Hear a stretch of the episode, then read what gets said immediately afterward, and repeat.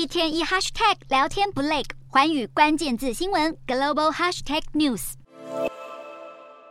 七大工业国集团 G7 广岛领袖峰会在即，传出 G7 成员国到时候将发出一项关切中国经济胁迫的声明。有中国学者指出，美国目前正在试图将盟国从一般的价值观联盟转向技术管制联盟，这代表美方将来会对中国展开更多技术打压。华府可能把中国和俄罗斯包裹在一起，将中国经济胁迫的问题连接正在进行的俄罗斯乌克兰战争。透过复制联合欧洲对付俄国的手法，美国可能也会在亚太地区打造针对中国的联盟。不过，中国针对经济胁迫的说法再次表达反对。有分析认为，由于许多 G7 成员国经济上仍然高度依赖中国市场，因此即便美国希望盟友站在同一阵线，但 G7 成员国将来还是可能会和中国维持不同程度的经贸关系。